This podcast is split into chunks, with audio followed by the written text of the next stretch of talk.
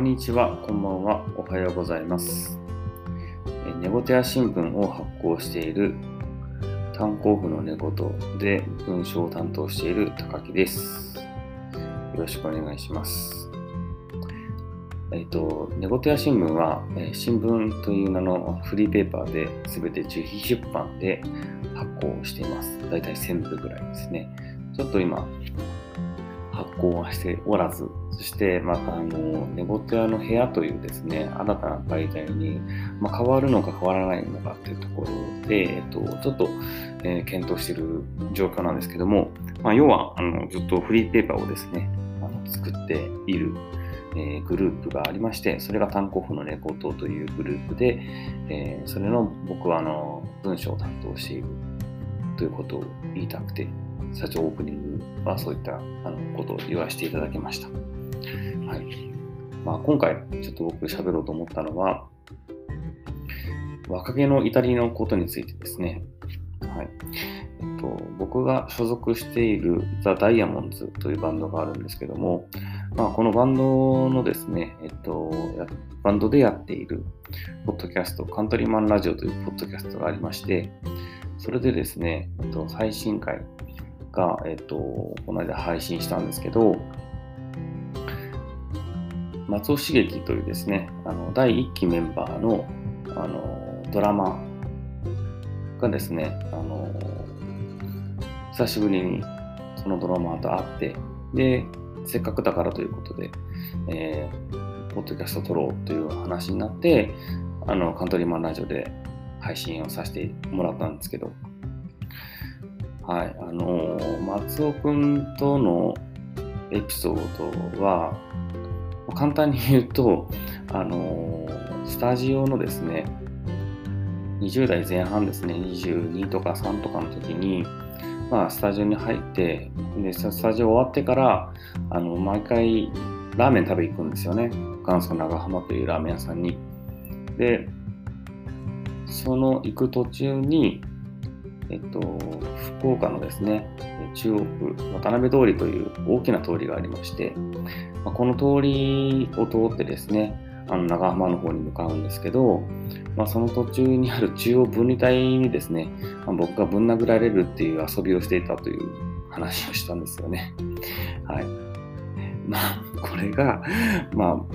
何が面白いのかって思うかもしれないなと思ったんですよね。聞き直して。まあ、ただ、まあ、その、僕らの身内のノリというかですね、うん、あのまあ、僕結構、まあ、みんなからいじられて、で、それを、まあ、笑いてもらうみたいな感じの、まあ、キャラクターというか、なので、まあ、それの、えっと、エスカレートしていって、そうなったというのが、まあ、答えなんですけど、あのまあ、みんなに笑ってもらうというか、その、バンドのメンバーだったり、バンドの界隈で一緒に遊んでいた人たちで、よくこう、つるんで遊んでいるときに、やっぱりその中でですね、自分の存在というのは、こういうものであるということを、あの、証明したいという要求があって、で、これって多分、そこにいるみんな、みんなが持っている欲求だったというふうに僕は思ってるんですよね。それが僕であれば、いじられてそれを笑ってもらうこと。いじられて、それで僕が何かの、えっと、アクションを起こして、それに対して、えー笑いが起きるということで、僕は自分がそこにいるということをあの証明していたというか、そういうところがありましたね。はい。でもみんなもそうで、例えば松尾茂樹、ドラマの松尾茂樹であれば、まあ僕をいじることで笑いが起きるということ、そのいじるということで、松尾君は多分自分の存在を証明していたというか、そこに、ね、自分がいることっていう、その価値というかですね、そういうのをまあ探っていたという、まあこれがもう若気の至りでしかないと思うんです。ただ、まあ、これはですね、こうみんな何らかのこうエネルギーの渦の中にですね、飲み込まれて言っている最中にあがいていただけなんだということを思ったんですよね。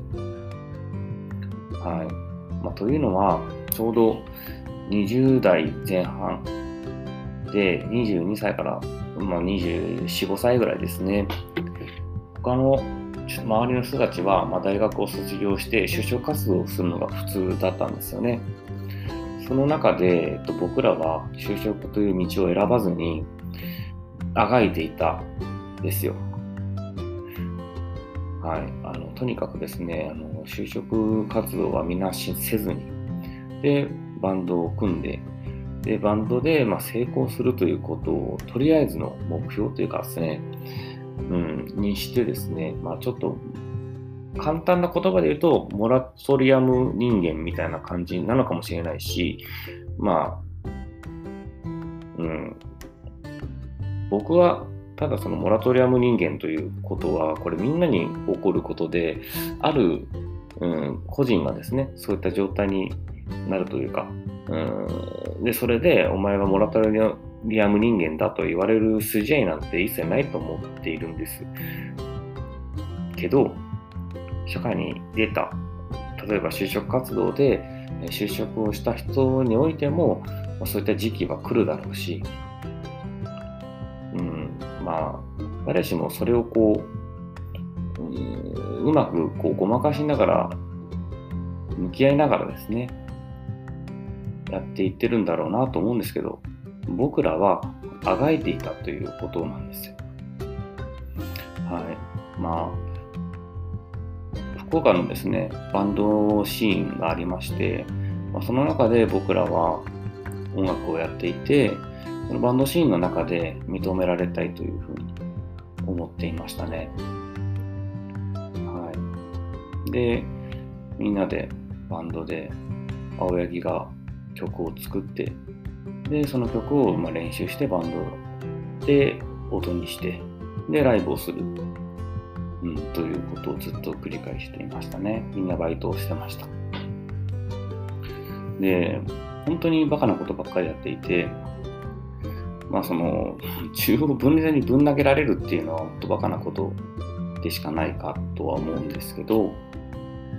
他にもまあいろいろとありましたね。よく考えて思い出して。たらですねはい。まあそういったあのことって結局この22歳とか3歳とか4歳とか5歳とかのいわゆるこう社会というか、うん、世間体というかまあいろんなこうエネルギーがエネルギーというかこう体裁というかですねそういったことがあるにもかかわらずそれに従わないっていうことを選択した僕らの赤きなんですよね。自分の存在というか自分が何者かであるということを、うん、一生懸命あがいて見つけようとしてたということに尽きるなというふうに思います。はい。まあ、まあ、それだけではあるんですけど、まあ、でもですね、これ今思うとですね、やっぱその時間っていうのはもう多分ああいう状況にならないと体験しえなかったことででそれをまあ実はもう僕の妻も含めてですねこれはあの同じように僕の妻もその時も付き合ってましたので一緒にですねバカなことをしてたんですけど、まあ、ああいた時期をですね一緒に過ごしたってこと一緒にあがいたってことっていうのはすごく大事なことだったなというふうに僕は思っていて、うん、それが今に絶対つながってるなというふうに思ってます。はい、まあ、正直その警察に捕まったりとか、あのー、全然僕らと関係ない人を巻き込んで怪我をさせたりなんか大変な目に遭わせたりってことがなくてよかったなっていうのももちろんあるんですけど、まあ、とはいえですね、あのまあ、そこはもう考えつつやっていたところはあったんですけど、まあ、ただ僕らは22歳から25歳の間多分社会的にはただ無価値な時間を過ごしていたというふうに思われても仕方がない、うん、本当にバカなことばかりしてた。んですけどでもその時間はすごくみんなであがいていた。ですよね。なのでそのその時に一緒にあがいていたみんなとはすごく何て言ったらいいのかな一緒にあがいた仲間というかですね精神的な部分ですごい深いつながりを僕は感じていますし、まあ、みんなそうなんじゃないかなというふうに僕は思っています。はい。うん。なんで、まあ、その、今回のカントリーマンラジオのですね、あの、放送を聞いた人の中で、なんかちょっと何が面白いんだとか、何が 何なんだこいつらはっていうふうに思った人いるかなと思うんですけど、まあ、それに対するですね、まあ、僕なりのですね、まあ、ちょ言い訳みたいになっちゃうんですけど、うん、我々、僕らの中ではとても意味のあることだったということは、ちょっと、あの分かってもらいたいなと思って、分断が起きることを防ぎたいと思って、ちょっと撮ってみました。はい。まあ、以上です。なので、また今度、カントリーマラジオの方でも、この話は多分すると思うんですけど、まあ、あのできたらそっちの方も聞いてほしいと思います。以上です。ありがとうございました。また聞いてください。